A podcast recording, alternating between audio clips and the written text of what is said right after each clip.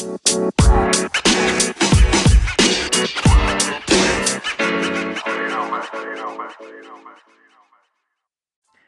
and welcome to a new edition of Keto on the Go. I'm your host Owen, and today I just wanted to go ahead and talk about something that uh, a lot of people get confused, and that is the topic of ketoacidosis. So, to clarify, ketosis is a natural state of the body uh, when you're burning fat for fuel instead of carbohydrates. Um, you can also uh, go about getting into ketosis by going through fasting. Um, now, to warn you guys, you can't just go from being a carb burner into ketosis by going fasting. You actually have to adapt into burning fats before you can uh, fast and be uh, keto adapted. All right. And uh, so that is found with uh, diets that are low in carbohydrates and higher in fats.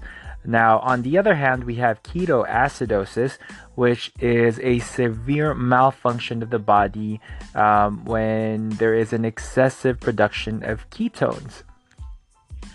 Now, you guys are probably wondering how can I produce or overproduce ketones? Well, if you're not a type 1 diabetic, it is highly unlikely that you'll uh, go into ketoacidosis uh, because type 1 diabetics tend to have a pancreas that is malfunctioning.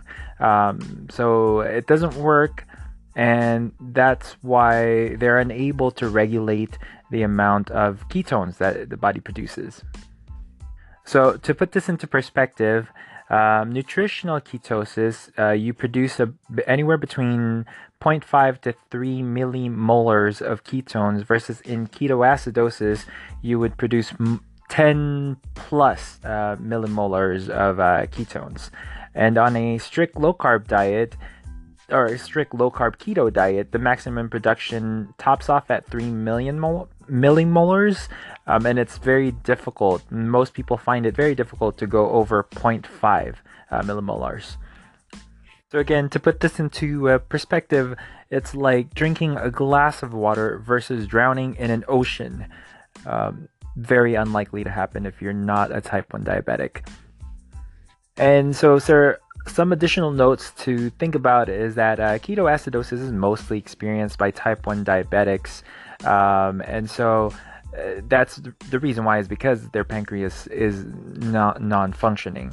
So I would actually definitely check with a doctor if you are indeed a type 1 diabetic and make sure that your doctor is well informed over what is uh, what ketosis is versus ketoacidosis because it tends to happen that even doctors get it mixed up um, they're they are not well versed in nutrition.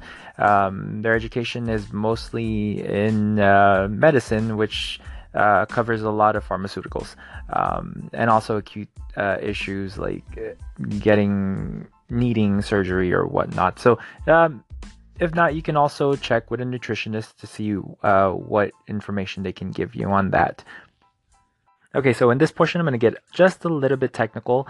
Um, so, when you're a type 1 diabetic, your pancreas doesn't function properly. And so your ketone levels rise, they get too high up um, in the danger zone, so dangerous levels. And then this also leads to an increase in blood sugar. And when your blood sugar increases, it becomes uh, very acidic inside uh, the uh, bloodstream, which then leads to organ um, malfunction. Your organs could fail. Now, don't panic too far ahead of uh, don't get ahead of yourself and start panicking if you're not a type 1 diabetic this is highly unlikely to happen once again so i would definitely consult with a doctor or a nutritionist uh, with doctors you have to make sure that they understand the difference between ketosis and ketoacidosis as well because the the um, default tends to be that they only know the um, definition of what ketoacidosis is. And ketosis and ketoacidosis is two entirely different things. I would love to go over more with ketoacidosis, so I'm actually going to uh, expand that into another episode. Um, but that's going to be dealing with type 1 diabetes and ketoacidosis at the same time. Um, so if you do have type 1 diabetes, and you're interested in doing keto, uh, it is not a bad thing. You can go ahead and do it, but with the caution or precaution that you must check with your doctor and there are absolutely no cheat meals all right. So, with that being said, you guys have a wonderful day and happy holidays. And I'll see you all on the next episode. Bye bye.